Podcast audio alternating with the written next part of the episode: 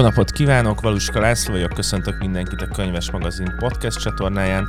A mai témánk Dan Brown a Da Vinci Code című regénye lesz, ami 2003-ban, azaz 20 éve jelent meg eredetiben angolul, és 2006-ban mutatták be a ebből készült filmet, és Rufo Orsajával mai társammal és vendégemmel arról fogunk beszélgetni, hogy mégis mi ez a jelenség, ami a Da Vinci kód volt, és ehhez újra néztük és újra olvastuk a művet, ami a 2000-es évek elejét az abszolút meghatározta.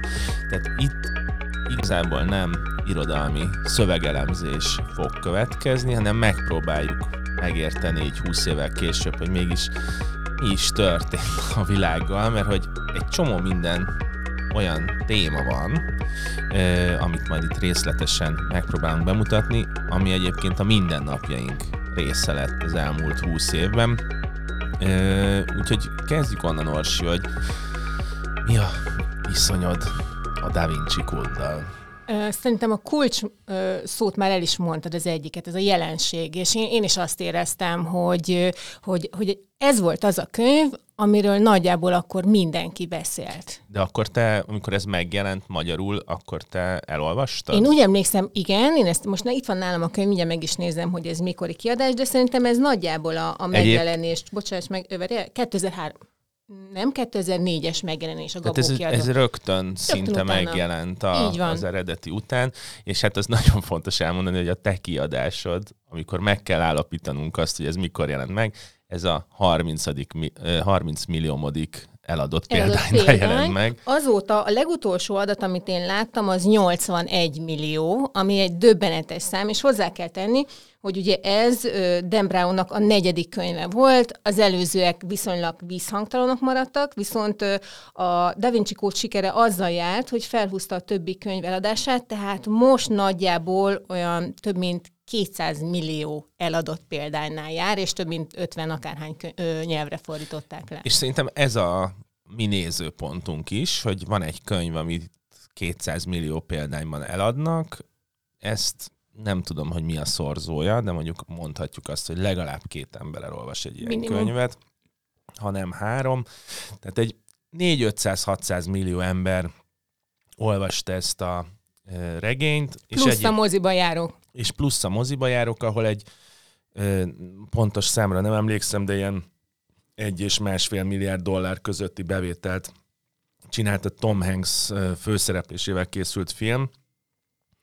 De de lépjünk vissza, lépjünk vissza, mert nézzük meg ezt a Dembrandt, mint írót onnan, hogy van egy, egy, egy zenész ember, a zárójel azt hiszem csinált is egy ilyen gyerekkönyvet, amely ilyen szimfónik. Abszolút csinált, és ez a zene, ez mennyire része volt az életének, az egyik interjúban olvastam, hogy eredetileg tulajdonképpen így a zenében is gondolkozott, és, és el is ment Los Angelesben, ahol éppen akkor a rap volt nagyon így, így felfutóba, vagy az ment nagyon, és a kutya nem volt kíváncsi azokra a zenékre, meg azokra a dalokra, amiket ő írt, és aztán utána meg elment talán tanítani. Tehát tulajdonképpen egy ilyen zenész, tanár emberről beszélünk, és ez az ő családi háttere is, mert az apja talán matematikát tanított, az anyja ö, zenész volt, talán orgonán játszott, vagy valami És ilyesmi. azt hiszem, hogy neki szorosabb kapcsolata volt a vallással. Abszolút, tehát ez, amit a könyvben, ami lecsapódik, ez, ez egy ilyen családi indítatás is, és úgy, úgy tudom, hogy, hogy ez az egész kódfejtés, meg rejtvények készítése és megoldása is innen ered a gyerekkorból, hogy karácsonykor, amikor le, lementek a gyerekek, akkor azt látták, hogy ott a karácsonyfa is üres alatta. Tehát nincs ajándék, viszont volt egy boríték, és úgy, úgy kapták meg az ajándékokat, hogyha utána jártak, és meg, megkeresték az eldugott ajándékokat. És ez az író az egyik történet szerint, amit olvastam, még zenészként, meg tanító emberként ír egy, egy eszét a, az egyetemi újságba, amire felkapja a fejét egy irodalmi ügynök, és azt mondja, hogy kezdjenek el dolgozni valamin. Ez szerintem a Magyarországról ez egy kicsit ö, értelmezhetetlen, hogy mi, mit jelent egy irodalmi ügynök. Azt tudjuk, hogy vannak sportügynökök, akik a játékost képviselik, és általában a sportügynöknek az a feladata, hogy újabb ö, megállapodásokat kössön a játékos nevében. Itt pedig az irodalmi ügynöknek az a feladata, hogy ő az, aki felfedez szerzőt, vagy menedzsel szerzőt, és egyébként ő a kapocs, a kiadó és a szerző között. Azt hiszem az egyik Sabon regényben, most e, e, elfejtettem a címét, de az egyik ilyen, amiből film is készült, abban, abban ez az irodalmi ügynök szerep, ez tök fontos. Tehát egy, egy, egy itthon kevésbé ismert pozícióból valaki felfedezi azt, hogy jól ír, viszonylag keveset kockáztatva az irodalmi ügynök azt mondja, hogy akkor kezdjünk el dolgozni. Igen, de ezt gondolj bele, hogy egy kezdő írónak ez mekkora dolog, hogy valaki azt mondja, hogy látok benned fantáziát, megelőlegezem a bizalmat, hiszek benned. És szerintem mindentől kezdve szárnyakat adhat egy, egy kezdő írónak, és valószínűleg itt is ez történt. Tehát lehet, hogyha nincs ez az ügynök, akkor, akkor ez az egész, most nem beszélünk róla, mert egyszerűen nem, nem lett volna meg az a kapu, ahol ő be tud lépni, de hogy ez megtörtént, és innentől kezdve volt lehetősége arra, hogy, hogy a napi munkája mellett írni kezdjen. Igen, és ezt kiegészítve az még szerintem fontos, hogy én nem találkoztam olyan interjúval, amiben arról beszélne, hogy ő folyamatosan ír és írni akar, és hogy ez egy létkérdés számára, amit úgy általában az írókkal készített interjúkban el szoktak mondani, hanem egy kaland és kísérletnek tűnt az elején, és ami nagyon fontos, hogy a Da Vinci Code az a negyedik könyve volt. A... És a második Robert Langdon könyv. Tehát nem is itt tűnt fel Robert Langdon. Hanem az angyalok Igen. és démonokban. Ami, ami azért fontos, mert tehát hogyha elindul egy életmű, azért ugye a harmadik kötet tájékára úgy el kell dőlnie, hogy jobbra vagy balra megy az életmű, és maga Dan Brown is többször beszélt arról, hogy nagyon sok ilyen master, konkrétan van a masterclasson egy sorozata, amiben én belenéztem, és, és interjúkban is beszél arról, hogy nem szabad kétségbe esni, mert soha nem lehet tudni, hogy mi lesz az átütő siker. Ő három könyvet úgy írt meg, hogy... Nagyjából visszhangtalan maradt. Visszhangtalan maradt, de olyan értelemben, hogy kritikailag is, és pénzügyileg is, ami, a, az amerikai könyvpiacon azért nagyon fontos, hogy legalább az egyikben teljesíteni kell, és, és az angyalok és démonokkal talált egy karaktert, Robert Langdon, aki hát egy ilyen egy ilyen puha Indiana Jones. Abszolút, nekem is ő jutott eszembe. Vagy egy eh, intellektuális egy James Bond. abszolút, igen, igen. Szerintem az Indiana Jones ö, abszolút megállja a helyét, azzal a különbséggel, hogy Indiana Jones karakterében benne van az, hogy ő akár keresi is magának ezeket a kihívásokat, mint Robert, Robert Langdon, mint egy igazi tudós, ő meg belesodródik akaratán kívül mindig, és akkor így, így ö, így kell utána járni, vagy megoldani rejtélyeket, de ő magától nem keresni, hát sokkal jobban érzi magát a katedrán, vagy a Harvard szobájában, és, és nem vágyik arra, hogy mondjuk katakombákba meneküljön a gonosz elől. Igen, ez erre, erre tényleg, tehát a Robert Langdon karakterében az a legcsodálatosabb, hogy nincs motivációja. Figyelj, szerintem ez, ő túl jó. Tehát szerintem, amikor... Túl okos, túl jó? Tulajdonképpen nincs most mondd meg nekem, hogy milyen rossz tulajdonsága van Robert Langdon. Azt hiszem klaustrofób, ha ezt mondjuk rossz tulajdonságnak lehet mondani, de talán ő a gáncs nélküli lovag. Tehát, hogyha már arról beszélünk, hogy templomosok, meg középkor, meg titkok, ő tényleg egy lovagi karakter. Tehát egyszerűen nincs rossz tulajdonsága megértő, borzasztóan okos, ö, tulajdonképpen, hogyha akció van, akkor feltalálja magát, és egyszerűen, egyszerűen tehát én azt gondolom, hogy ma már a hős képünk, a protagonista, mint olyan, azért ö, ahhoz vagyunk szokva, hogy kicsit összetettebb, és akkor most így behozom mondjuk a, a jó nezbő karakterét, a Harry Hulét, aki aztán tényleg a sötét oldal lovagja, hogyha már így mindenképp párhuzamba kell állítani, de Robert Langdon egyszerűen minden rendben van vele.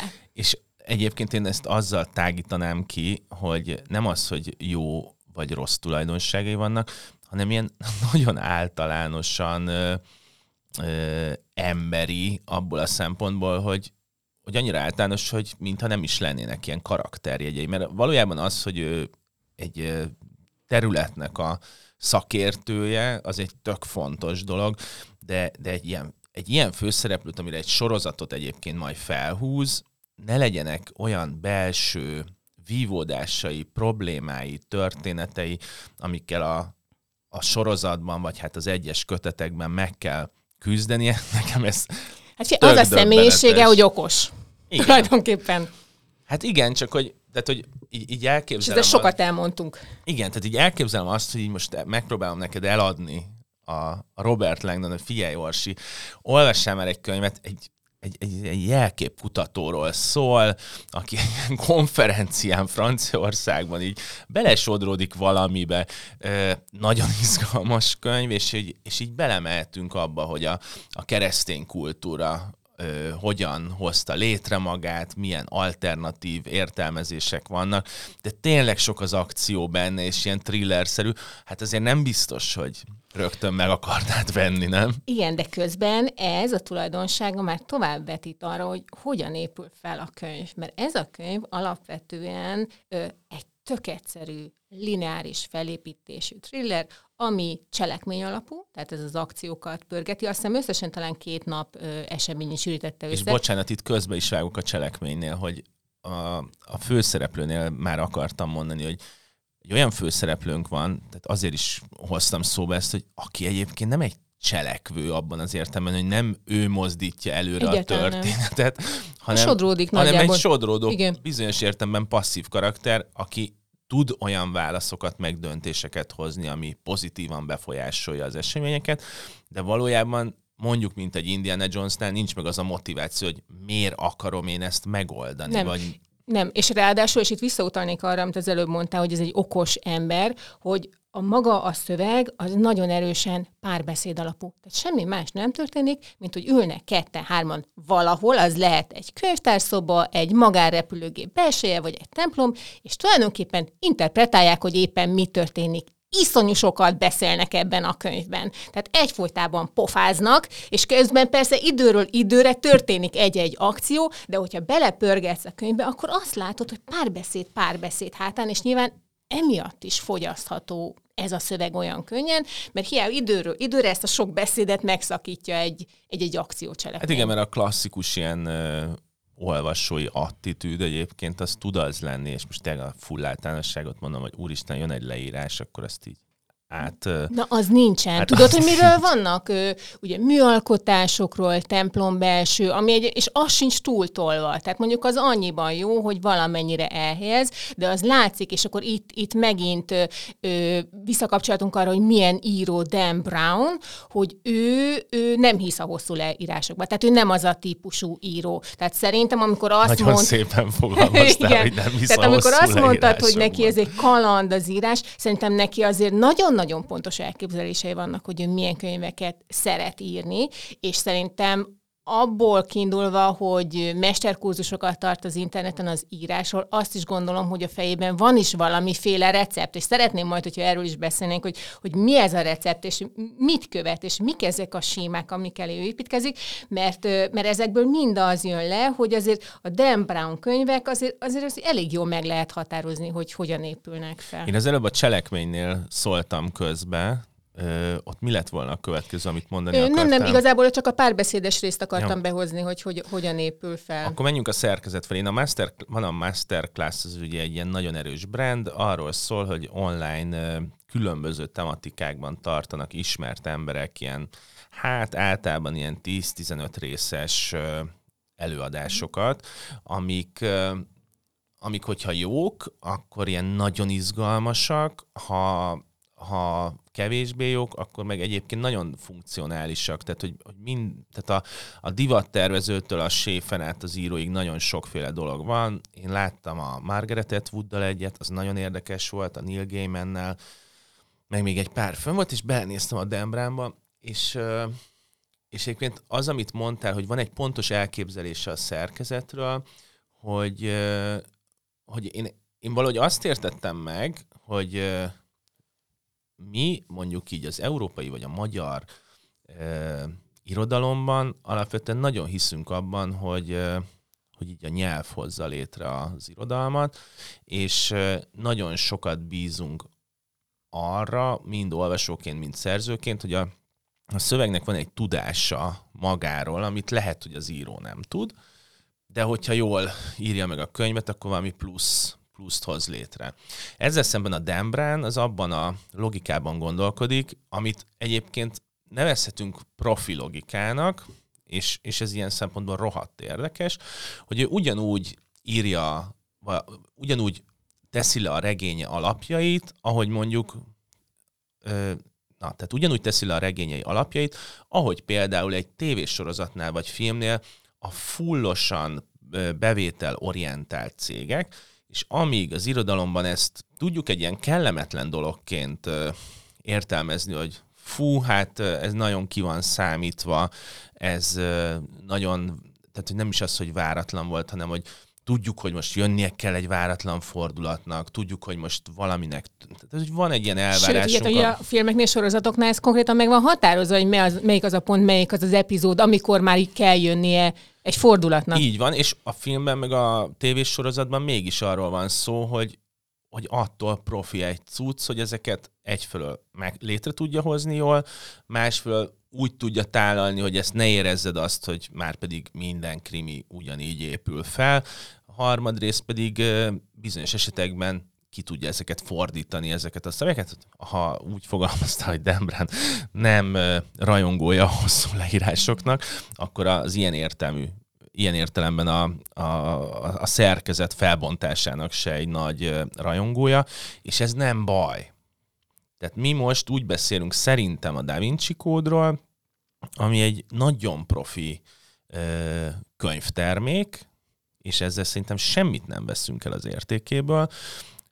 Nagyon-nagyon sok embernek az életére van minimális hatással, abban az értelemben, hogy, hogy és itt, itt térjünk egy kicsit rá majd arra, hogy 2003-ban, amikor ez megjelenik, akkor hol tart a, mondjuk a közbeszéd, a társadalmi, nem tudom, nyilvánosság, és és nekem az a, és ehhez az kapcsolódik, hogy amikor apám elolvasta a Da Vinci kódot, akkor ő tökre szerette. És, és azt kérte tőlem egyszer, hogy szerezzem meg neki a Da Vinci kódról, mármint a könyvről készült másik könyvet, ami ezeknek a kérdéseit, meg műveit tárgyalja. Mert, és ez ettől jelenség a jelenség, ugye Da Vinci Code az nem önmagában áll, hanem egyébként iszonyú sok könyv készült ehhez kapcsolódóan, ami azzal foglalkozik, hogy mik ezek a művek, mi ez a vallási kontextus, hogyan mennek ezek a szimbólum értelmezések és hasonlók. Hát figyelj, szerintem most nagyon sok ö, ö, ablakot nyitottunk ki, próbáljuk meg végigmenni. Egyrészt, amit az írásról mondta, én is azt gondolom, hogy Dan Brown az egy iparos, és én ezt most nem egy, nem egy negatív kategóriaként mondom, de az összes nyilatkozatából ez jön le, hogy ő nagy, nagyon profi egyébként abból a szempontból, tehát neki nagyon szoros menetrendje van. Azt mondja, minden nap hajnali négykor leül és elkezd írni. Neki van egy penzuma, azt megírja, föláll, megy és éli az életét. Nagyon sokat kutat. De bocsánat, ez Nádas Péternek is megvan ez persze, a penzuma. Persze, persze, de közben itt jön be az, amit te is mondasz, hogy, hogy, hogy én kicsit úgy érzem, hogy ezek a, ezek a thriller sémák, amik a fejében vannak, ő azért nagyjából ezeket írja újra uh-huh. és újra. Tehát ő nem talál fel irodalmilag bármit. A szövegeit, hogyha nézzük, ez nem egy kiemelkedő irodalmi szöveg. Tehát időnként nehézkes, időnként túlírt, időnként ügyetlenül fogalmaz, de egy, egy, ettől függetlenül egyébként van egy sodrása a szövegnek, tehát nem egy szenvedős, tehát hogy mondjam, könnyen befogadható és könnyen olvasható szöveg. És itt, itt ezt meg is fordítanám egyébként, mert tehát az, amit mondasz, azt szerintem egy nagyon fontos állítás, hogy ő kialakított magának egy szerkezetet, amiben borzasztó otthonosan mozog, és, és ebben a szerkezetben valójában mindig a díszletet cseréli le egy kicsit, hogy ugyanazok a karakterek, a szokásos női mellékszereplő, azok hogyan nyomoznak. Az időszorítása nagyon-nagyon fontos Igen. nála, és ezt el is mondta talán pont valamelyik ilyen masterclass előadásán, hogy, ez, hogy ugye magának a, a dinamikáját, a belső feszültségét, ugye itt is az adja meg, hogy meg kell fejteni a kódot, vagy, ha, vagy úgy kell megfejteni, hogy az, a, az az üzenet ne semmisítse meg önmagát, és a többi könyvében is ez van. Tehát ez egy nagyon erős elem, ami mint egy ilyen prés rámegy a könyvére, és ez is hajtja előre a szereplőket a,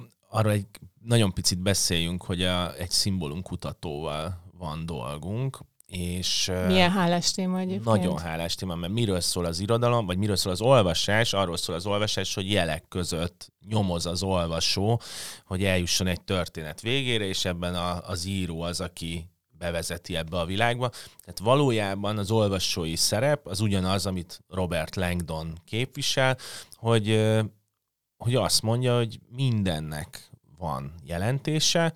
Egyébként, ami nagyon érdekes, most, hogy ezzel újra egy kicsit foglalkoztam, hogy mindennek a történetisége mennyire fontos, és, és a mai világból, vagy a mai nézőpontunkból, meg nagyon fontos az, hogy a történetisége mellett hogyan mutatja be az alternatív lehetőségeket. Tehát, hogy ugye a, a polgárpukkasztás a Da Vinci kódban az pont ez, hogy a, úgy nyúl a keresztény kultúrához, hogy egyébként ha valaki akarja, akkor nagyon jól be tudja mutatni a különböző összeesküvés elméleteit. Közben az egyház az felháborodik, hogy ezt hogy lehet megcsinálni a Jézus feleségét, és, és ez szerintem nem egy szándékos dolog volt, hogy ilyen piaci döntés, hogy akkor a, a vallásba szálljunk bele, hanem, hanem ez egy, szerintem egy pompás, pompás ötlet, hogy akkor jó, hát akkor játszunk el azzal, hogy itt van ez a keresztény kultúra, amiben így bemerevettek az értelmezések, ahhoz mindenkinek van köze, tehát hogy az, hogy Jézus, vagy Jézus és a felesége, az egy borzasztó izgalmas téma. Hát ez mint hívószó meghallod, és egyébként az előbb, amit mondtál, hogy hogyan kell tennéd fel a figyelmet a könyv iránt, hogyha ez bedobod egy baráti beszélgetés, hello, itt egy könyv, Jézus és a feleségéről szól, onnantól kezdve már mindenki figyelme ráthárul. És tehát, hogy, hogy nagyon jó az a világ, ami van, de 2003-ban vagyunk, és, és 2003-ban nyilván ugyanez a szektás gondolkodás, meg hasonlók, ezek megvoltak, de ma újraolvasni a Da Vinci kódot nem volt fura, amikor ezek, a, ezek az alternatív elméletek, ezek, ezek most már nem ilyen kis szobákban vannak az interneten, hanem, hanem ez a mainstream politika, publicisztika, meg közbeszédnek a része. Figyelj, szerintem a, az, hogy ez bestseller lett, annak az egyik nagyon nagy eleme az az élmény, amikor te olvasóként megvan az az élményed, vagy illúziód, hogy olvasni tudok a sorok között, hogy rá tudok csodálkozni olyan állítólagosan rejtett igazságokra, amelyek esetleg végig ott voltak a szemem előtt, és itt van valaki, és mint egy puzzle kirakja nekem, és ez egy óriási élmény. És, csak Bocs, mi... és ez a fontos egyébként, hogy a, a Langdon kirakja a puzzle-t, tehát hogy nem, és akkor majd szeretnék a rózsa nevére egy kicsit kitérni, de hogy, hogy nem az van, hogy az olvasónak kell összerakosgatni. Megvan egy picit az az élmény, hogy ezt te rakod össze, de valójában Eléd elég, rakja, eléd abszolút rakja, eléd és, rakja. És, meg, és értelmezi is. Igen, és de ez ezért mond, jó. igen, igen, és emiatt nagyon könnyen befogadható. Tehát egy olyan ember is, aki esetleg ö, nem olyan jártas a művészettörténetben, vagy a történetben, vagy az egyház történetben, az is tudja értelmezni. És ha már 2003-ról beszélünk, ö, én egyszerűen nem tudtam elvonatkoztatni attól, hogy körülbelül, ö, amikor ez megjelent ez a könyv, két éve vagyunk, mondjuk 9-11 után, tehát a, a, a New York elleni terrortámadás után, amikor tele volt minden évekig az összeesküvés elméletekkel. És nekem egyébként ezek valahogy így összekapcsolódnak, mert ugye az összeeskü, összeesküvés elmélet hívők is miben hisznek? Abban, hogy van egy igazság valahol, amelyet nem látunk, vagy elrejtenek előlünk, de mi az igazság tudóinak kis csoportja, ezt fel tudjuk fedni, elétek tudjuk tárni. Tehát és innentől kezdve nekem egyébként a fejemben valahogy ez összekapcsolódik, és amit te is mondtál, hogy ezek az elméletek, és most tényleg csak mondjuk a Covid-ra gondoljunk, vagy bármi hasonlóra, abszolút, abszolút itt vannak körülöttünk, és a mindennapunk része lett. A terrortámadáshoz csak annyi, hogy szerintem ezen ugye előtte leveleztünk már, és ezt, ezt írtad. Én azon gondolkoztam ehhez kapcsolódóan, hogy ebben a regényben mégis, tehát hogy ez egy kifejezetten fontos dolog, hogy ilyen nagy szimbolikus dolgok ellen intéznek támadást. Ilyen értelemben a World Trade Center elleni támadáshoz lehet társítani. A másik pedig, hogy a World Trade Center nagyon fontos volt a, ez a, az extrém vallási fanatizmus, ami, ami itt is megjelenik. Ami itt is megjelenik, és itt is egy ilyen, egy ilyen kevésbé érthető, kevésbé látható világot mutat meg.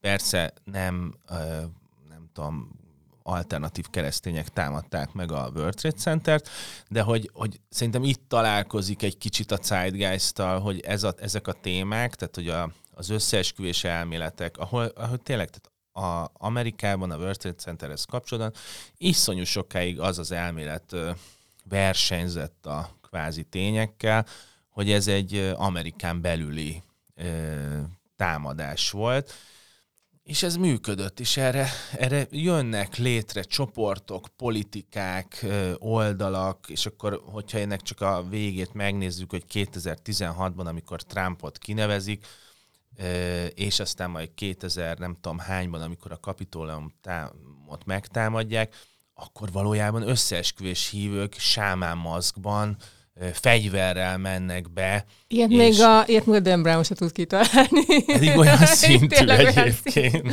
Igen. Viszont beszéljünk kicsit Umberto Ecorról, mert nekem is előjött, hogy az előbb itt mondtad a Rózsa nevét, és találtam egy annyira vicces interjút, hogy most engedd meg, hogy ezt felolvassam. A, a Paris Review-ban készítettek vele egy interjút annak idején, és a, az interjú készítő mondta azt, hogy hát itt van ez a könyv, ez a Da Vinci kód, és olyan, mint a Foucault inga, bizarr kis mellékszála.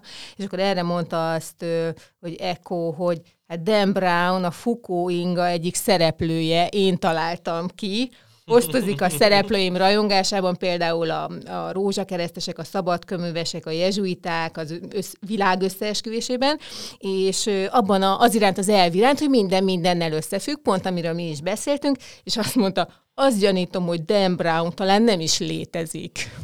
Egyébként ez mennyire jó válasz. Mennyire jó. És tudod, mit ott eszembe, mint ezt el, el, elolvastam, hogy, hogy tulajdonképpen Umberto Eco maga Robert Langdon.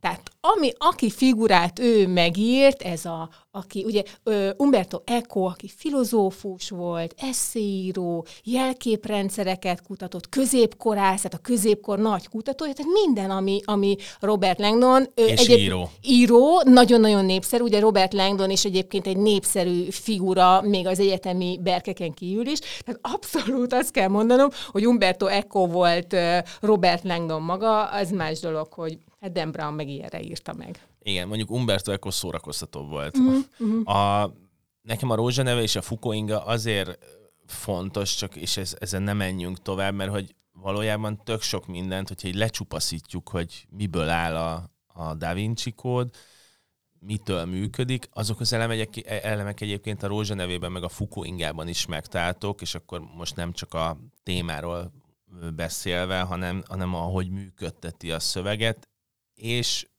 az Echo-nál kifejezetten fontos, hogy a nyelv ö, hogyan hozza ezt létre, és hát ezt sose felejtem el, hogy amikor a Rózsa neve végére értem, és ez egy latin mhm. mondattal ér véget, és ott ültem, és akkor még nem jártam a Pázmány Péter Katolikus Egyetem latin ö, óráira, és hogy mondom, itt vagyok egy könyv végén, és nem tudom, hogy mi a vége, mert latinul van. Hát, Tehát de... ő nem kínálta tálcán eléd a, a megoldást. Hát nem, nem, nem is adták el 80 millió példányban. Na jó, egyébként visszatérve, amit mondasz, tehát ugye erre szokták mondani, hogy hát de már mindent megírtak, és tényleg itt azon az a kérdés, hogy és akkor ez hogyan történik meg? És akkor megint itt a kulcs, hogy akkor ez hogyan történik. A, nem tudom, hogy milyen kritikákat nézegettél a, Jaj, a nagyon, nagyon, nagyon szórakoztat. Szerintem a kritikákat ketté kell osztani, vagy akár három részre. Egyrészt van ugye az egyház kritikája, ezt már érintettük. Én, én er, erre még egy picit, csak mert én erre szeretnék Beszéljünk a kritikákhoz kapcsolatban, erről szeretnék beszélni egy picit, és nem is a, az egyháznak a, a véleményéről, hanem, hanem arról, hogy a, az egyház valamiért hajlamos konfrontálódni kulturális ügyekben állandóan. ezt, ezt még igazából nem sikerült megfejtenem, hogy ez miért történik, mert valójában mindig azt éri el, hogy az a dolog, amit megtámad, az sokkal népszerűbb lesz. és, és ráadásul nem rengeti meg az egyházat. Nem, semmit. És, és hát onnantól kell komolyan venni, hogy az egyház megszólal benne. És, és hogy nagyon sok kritika azzal foglalkozik, hogy mi a valóság, és mi nem a valóság ebben a könyvben. És megmondom őszintén, hogy ez a, amikor ezt először olvastam a 2004-5-ben, akkor, akkor se értettem azt, hogy egy könyv esetében miért fontos az, hogy mi, mi a, a kánon, mi, a, mi az igazság, mi a tény ebből a szempontból, mert ennek a regénynek önmagában kell megállnia, és szerintem ezt viszont jól csinálja Dan Brown, hogy a regény világán belül ezek abszolút működnek, ezek a, az elemek, és, és nem arról szól, hogy ő egyébként egy egyházellenes támadást indít, hanem nagyon jól mesél el egy történetet. Er, erre nekem talán van egy válaszom. Az egyik az, hogy nagyon sok interjúban azt mondta, hogy amit szerepel, azoknak a, volt olyan válasz, hogy 99%-ban igaz. A másrészt pedig, amikor arról beszélünk, hogy, hogy olvasóként az mekkora élmény, hogy azt az illúziót kapjuk, mintha rá is mennénk igazságunkra, akkor az olyan, mint hogyha az író tulajdonképpen egy szerződést kötne velem, mint olvasóval, amiben azt ígéri, hogy most megmutatok neked bizonyos igazságokat, és amikor utána azzal szembesülsz a valóságban, hogy ez mondjuk egy kitaláció, ott, ott már ez kicsit így megremeghet ez az építmény. De egyébként egyetértek veled abban, hogy ez egy fikció, de közben meg Dan Brown is, mint hogyha rájátszana az interjúban arra, hogy hát azért itt nagyon sok valós elem van. És hogyha azt mondja valaki, hogy nagyon sok a valós elem, akkor az agyadban egyszerűen az marad meg, hogy akkor talán mégis van valami valóság alapja, és talán ez a kettő konfrontálódik. Igen, ezt egyébként jól csinálja, tehát az összeesküvés elméleteknek ugye az a lényege, hogy lehet, hogy a, a nagy kép az, az ilyen hihetetlenül és idiótán hangzik, de hogy maguk, a, a mikrotények hmm. benne, azok, azok valóságosak. És el is bizonytalaníthat innen kezdve. Na, úgyhogy ez az egyik. Tehát az egyházkritika az első. Igen, igen, az egyházkritika. Akkor ugye vannak ezek a történelmi tények. Tehát itt találtam egy olyan, egy olyan kritikát, ami pont azt mondja, hogy, hogy bizonyos történelmi tényeket nem teljesen úgy írt meg, hogy meg megtörténtek, de mégis hajlamos arra, hogy így valósként mutassa be őket. És az, a másik pedig, ami, ami ilyen fontos kritika volt vele szemben, hogy, hogy volt, aki azt mondta, hogy hiába írunk egy szép irodalmi művet, de azt alapvetésnek szoktuk tekinteni, hogy egy fikciós történelmi regénynek is nagyon-nagyon alaposan és tényszerűen járunk utána, tehát nem írunk bele hülyeségeket magyarán. És akkor persze ez egy jó kis vita lehetne mondjuk a szerző meg a kritikusok között, hogy, hogy akkor ez most mi igaz és mi nem. És hát a leges, legszórakoztatóbb az, amikor, amelyek arról szólnak, hogy hát milyen irodalmi, milyen irodalmi, és ugye milyen irodalmi mű, ugye, tehát ma mondtam a mondtam az Ekót, akkor volt Rusdi, aki azt mondta, hogy ez, ez, ez egy rossz regény, tehát nem is nagyon válogatta meg a szavait, de hát a kedvencem a Stephen King, aki azt mondta, hogy intellektuálisan egyenértékű a mac and cheese ami ugye egy sajtos tészta, és akkor egyszer szembesítették Dan Brown-t ezzel az állítással, és azt mondta, hogy de hát szereti a sajtos tésztát. Igen, és ez egyébként egy, megint csak egy jó válasz tök, erre. Tök jó válasz, mert igen. valójában, ami, ami szerintem megtörténik a Da Vinci kódban, azt én sokkal inkább most a Netflix világban érzem. Tehát azt, hogy, hogy egy történetet, vagy egy, vagy egy ilyen kulturális terméket létre lehet hozni úgy, hogy, hogy az emberek érdeklődésére és ízlésére van szabva. Ugye a Netflixnél szokták azt sokszor mondani, hogy úgy gyártanak meg, rendelnek be filmeket, sorozatokat, hogy tudják, hogy nem tudom mennyi akciót viselnek el az emberek, tudják, hogy kb. kik azok a színészek, kik azok a karakterek, hogy kell annak kinéznie, egyébként hogy kell azt elbeszélni, és, és ez, ez a profizmus, tehát nekem ezzel tényleg semmi bajom nincsen. Az a kérdés mindig, hogy mi az egyéni benne, és, és, és amit te mondtál, hogy nekem is az az élményem, hogy tök jól, tehát hogyha mondjuk most az lenne a feladatom, hogy így két napra el kell mennem valahova, és nem akarok ö, nagyon nehéz, mély dolgot olvasni, de olvasni akarok, akkor ez egy tök jó könyv,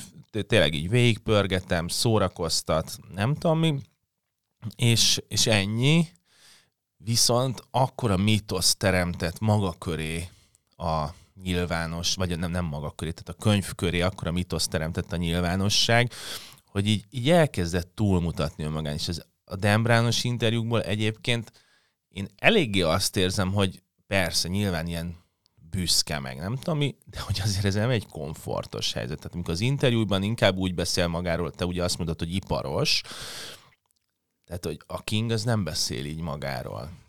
Pedig ő nem csak, hogy nagyon jól használja a thriller elemeit, hanem konkrétan ő hozta létre ezeket a szabályokat, és, és azt tudjuk, hogy nála egy ilyen egzisztenciális kérdés az írás, a, tényleg a drog problém, problémáitól kezdve akármeddig, és, és nagyon más színvonal, de hogy lehet ezeket a szabályokat jól működtetni. Egyébként érdekes, hogy a Netflixet mondod, mert a Netflixen megy a Vikingek című sorozat, és nem vagyok benne biztos, hogy a Tudorok ott ment el, de az is egy híres sorozat, és ennek a két sorozatnak a, az írója, a Michael Hurst nevű, ö, hát most már atya úristene a, a vikingeknek, tehát ilyen showrunner és egyszemélyes forgatókönyvíró, és ugye, ö, és azért is hozom szóban, mert kicsit kapcsolódik ahhoz, ahogy a Da Vinci kód íródott. Tehát ugye a Tudorok az egy nagyon-nagyon jól kutatott történelmi korszak, az angol történelemben kiemelt helyet foglal el, nagyon sok mindent lehet tudni róla, mindenkinek van valamilyen viszonya hozzá.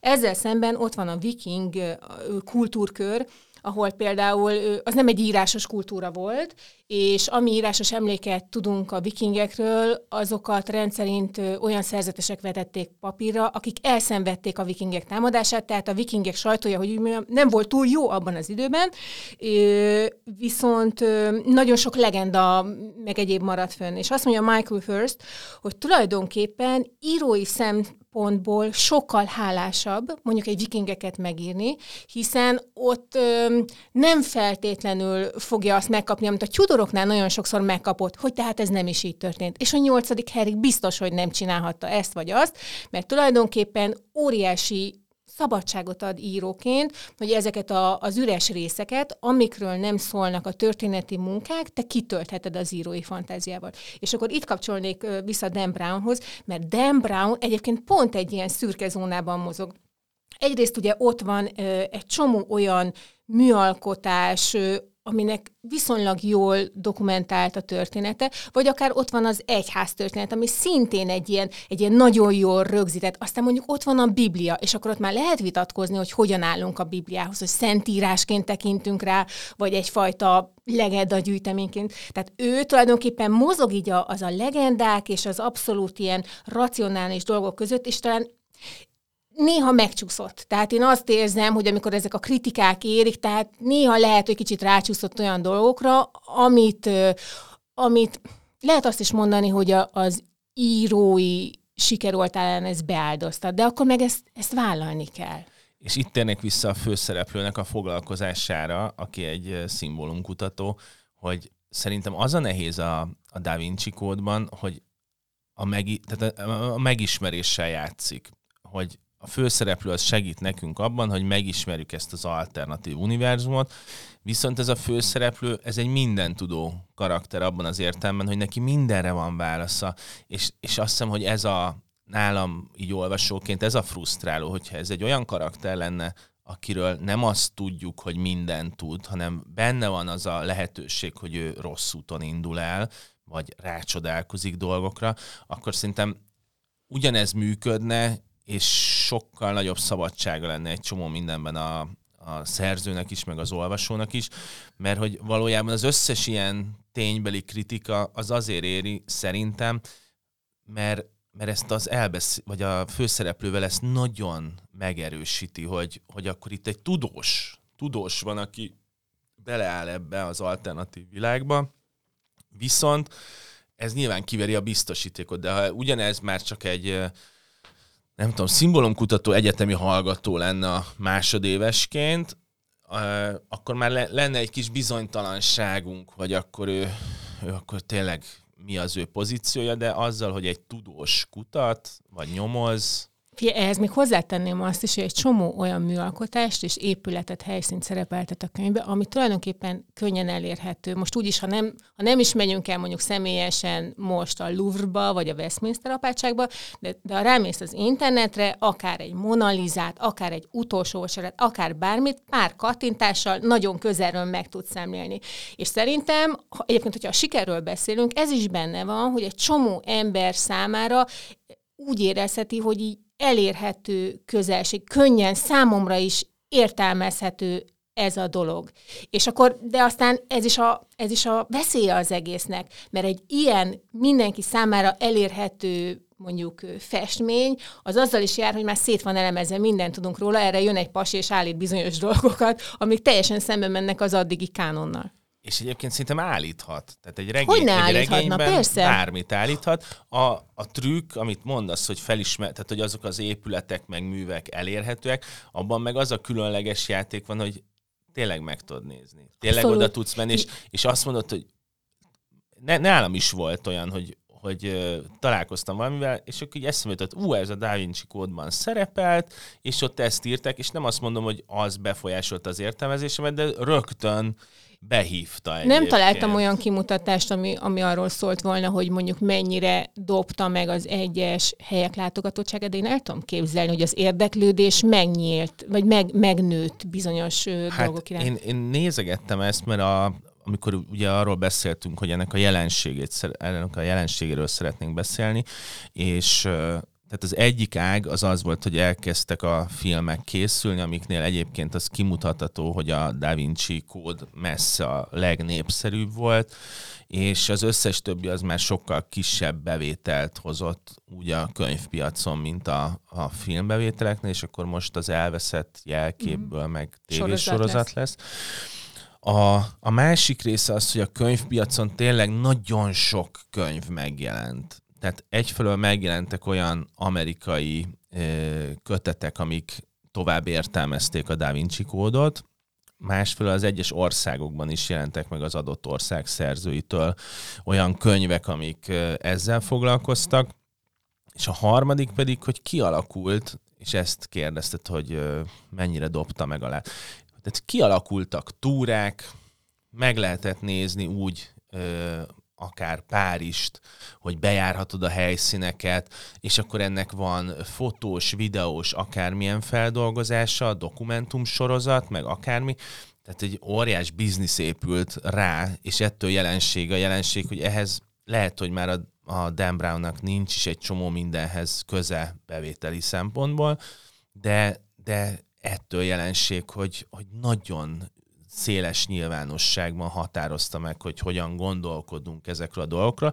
És egyébként az érdekes lehet, hogy mondjuk Párizs bejárni a, a Da Vinci kód alapján, és Szerintem ez egy izgalmas dolog. Egyébként szerintem azzal nincsen baj, hogyha, még hogyha vitatott is egy állítás, hogyha pont azért kezdünk el utána Persze. járni. Tehát egy csomó olyan kaput kinyithat, ami, ami, ami lehet, hogy el se indultunk volna, de így megnyitja az érdeklődésünket.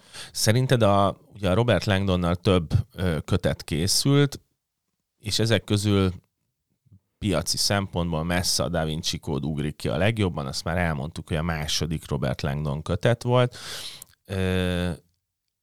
Itt jól álltak össze a csillagok szerinted, vagy pedig, vagy pedig maga a, a Mona Lisa, meg maga ez a keresztény összeesküvés elmélet, ez, ez ennyire de nem, nem, jobban eltalálta nem tudom, de én is azt látom kicsit, mint hogyha egy ilyen egy, egy slágeres előadó lenne közben, meg van egy csomó másmilyen könyve is, de, de, de, de most nézd csak meg ezt a könyvet, ami itt van nálam, egyből mit látsz, a Mona Lisa szemét. Uh-huh. Tehát annyira, annyira könnyen, meg a Da Vinci neve van rajta, tehát annyira könnyen, tehát olyan erős hívó szavakkal dolgozik, lehet, hogy ez, de, de én is azt látom, hogy a többi az, mint a kanyarba se lenne. Ez az képest. előbb említetted a Nesbőnek a Harry Hull sorozatát, és ezt csak annyira hoznám vissza, hogy ott én nekem tehát én nem vagyok, nem olvastam nagyon sokat, tehát erre nem fog tudni válaszolni, és ezért kérdezem, hogy van olyan kötet a sorozatból egyébként, ami messze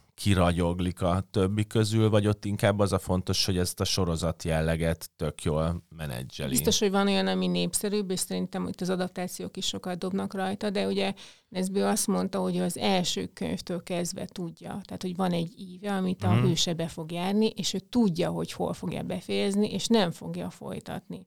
Na most ilyen tudatosságot én itt nem látok uh, Dan Brownnál. Tehát biztos, hogy egy sokáig lehet húzni a Robert Langdon sorozatot, de azt, tehát azért, hogyha megnézed a Harry Hule sorozat, ott van egy építkezés, tehát egyik jön a másikból. Itt azért nagyon sok mindent nem tudunk nem. meg Robert Langdonról, mint az emberről, hogy vele mi történik, vagy mik, amit te is mondtál, hogy, hogy mint épelődik, vagy mi bántja, vagy, vagy miket hoz magával. Nagyon-nagyon csepegtetve, de igazából nem építik annyira a karakterét, amire aztán mondjuk később lehetne még továbbiakat építeni. Igen, és ezt, ezt csak azért kérdeztem, mert nekem is az a hipotézisem, hogy itt, itt valójában egy olyan profi gondolkodás van, hogy van egy, mert a James Bondnál is mi a lényeg, hogy tényleg lecserélhető a színész, mert valójában mindig ugyanazt testesíti meg, és kicsit tehát kap valami plusz árnyalatot a színésztől, de, de valójában mindig ugyanaz, ugyanaz a lényege, és, és ugye a Langdonnál is, tehát ő biztos, hogy nem gondolkodott sorozatban, hanem ez így nagyon betalált, és azt talán említetted is, hogy a, vannak benne utalások az előző kötetre, Igen. és az abban szinte én biztos, hogy úgy olvastam, hogy én nem olvastam előtte az angyalok és démonokat, és hát mondjuk kíváncsi se lettem rá, Egyébként tök érdekes, hogy, hogy mondod a, a James, James Bondot, mert pont valamelyik ilyen bestseller író, író kurzusán mondta az Dan Brown, hogy hát nem kell nagyon eredeti ötletben gondolkozni. Például ott van a James Bond, hát ott mi történik, hatástalanítani kell a bombát, aztán vinni a, a nőt a végén. Tehát tulajdonképpen van egy ilyen séma, és ez azért nagyon sokat elárul az ő gondolkodására, hogy pont, ha nem is így, ennyire leegyszerűsítve, de valami nagyon hasonlóban gondolkodik mindig is, ő is. És akkor itt még a, arra térjünk ki, ami szerintem ö, a jelenség szempontjából iszonyú fontos, hogy a Dan Brown fölvállalja azt, hogy ő kifejezetten ez a ugye mondják ezt a binge-watching kifejezést, amikor így leülsz és ledarálsz egy évadot, mm. hogy ez kicsit ez a binge readingre ö, hasonlít, tehát hogy ő tudja, hogy hogyan vezesse végig az olvasót mm-hmm. a mhm. könyvön, ö, tudja, hogy hogyan adagolja az elemeket, tudja, hogy mi a szerkezet, tudja, hogy egyébként ezt hogyan kell működtetni. Az, ami, az, ami nem ennek rendelődik alá, azzal nem foglalkozik. Tehát szerintem a karakter, hogy mennyire karak- színes a karakter, a Langdon, azt szerintem ennek köszönhető, hogy nem kell belemenni mert valójában nem a Langdonról szól ez a könyv.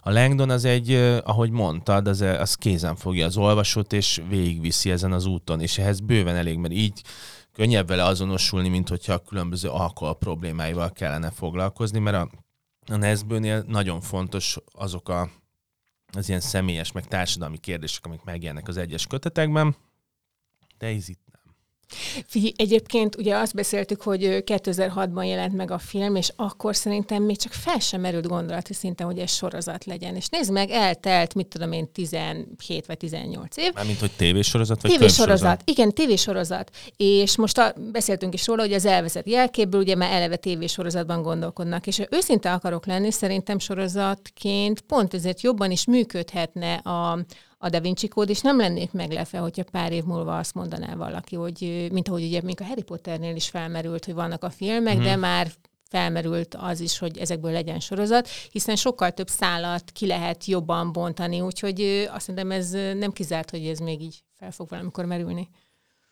És ez, ez tényleg uh, végeláthatatlanul lehetne írni ezeket a történetek, és egyébként ebből a szempontból meg tök érdekes, hogy a Demrán nem egy, nem egy termékeny szerző abból a szempontból, hogy nincsenek évente megjelenő Nincsen. új regényei. Hát, és... De figyelj, 200 millió eladott példány után lehet, hogy te is inkább teniszezgetnél. hát az biztos. A, próbáljuk meg lekerekíteni a beszélgetésünket.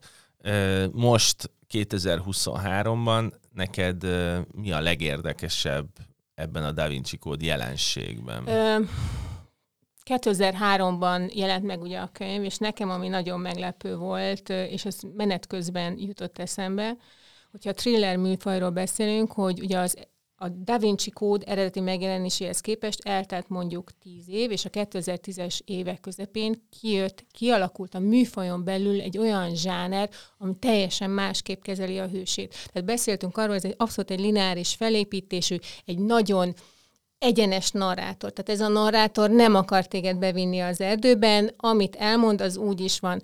Ehhez képest a thriller műfaj később, ami igazán népszerű lett, és akkor itt megint a bestsellerokról beszélünk, bejöttek a megbízhatatlan narrátorok, és akkor itt beszéltünk a Holtodiglanról, vagy a Lánya vonaton, vagy bármi másról. Ö, tehát azt látom, hogy a thriller műfajon belül abszolút van egy divatváltozás. Ö, a Da Vinci Code biztos, hogy teremtette egy divatot, ö, bár nem volt olyan, aki a nyomába ért volna.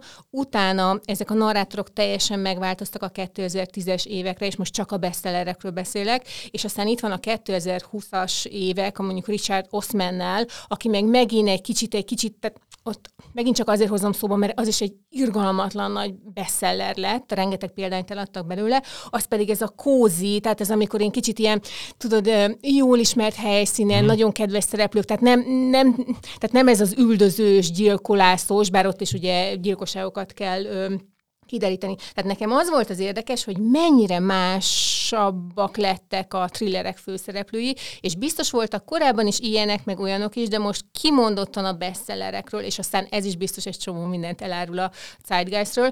Mint olvasmány élmény egyébként azt kell mondanom, hogy tényleg olyan, amit te mondtál, hogy elmész nyaralni, nem tudod, hogy mit vigyél magára, tök jó befalod pár óra alatt.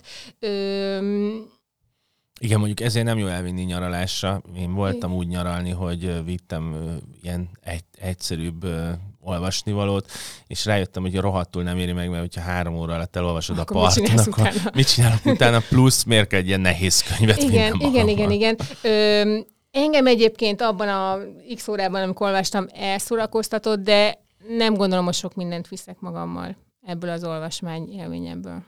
Nekem meg az volt a meghatározó most így újra foglalkozni ezzel, hogy, hogy egyszerűen borzasztó, hogy 2003-ban ezt az egész ilyen intellektuális összeesküvés elméletet, ezt lehetett még ilyen szórakoztatóan, kedélyesen kezelni. Tehát, hogy kifejezetten érdekes volt, hogy oké, okay, erről nem, tehát én se hallottam a pázmányon erről, meg erről hallottam, de erről nem beszéltek az egyházatják irodalmán, meg a, nem tudom, Ószövetség előadás sorozaton, de, de hogy 2023-ban ezzel, ezzel van tele az internet, ezzel van tele egyébként a mainstream ö, média, most itt mondjuk a, a bármilyen országban mondhatunk olyan platformot, ahol, ahol nagyon hasonló dolgok nagyon sok-sok embert érnek el, és ez, ez ilyen szempontból nekem ilyen nagyon fura volt. Tehát, hogy itt még egy szórakoztató fiction keretében ez tök jó, de amikor a xy.hu-n olvasok hasonló elképzeléseket, mondjuk egy politikushoz kapcsolódóan, az meg rohadt ijesztő már.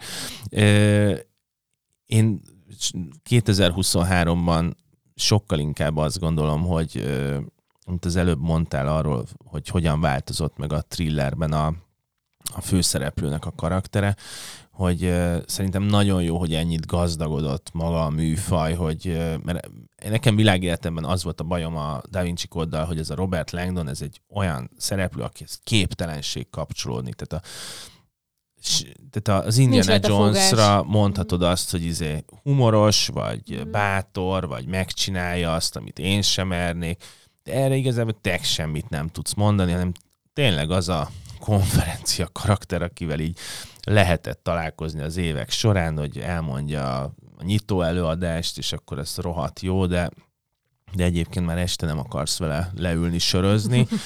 és, és ilyen szempontból meg tehát 2023-ban már nem tudnék elképzelni egy ilyen főszereplőt.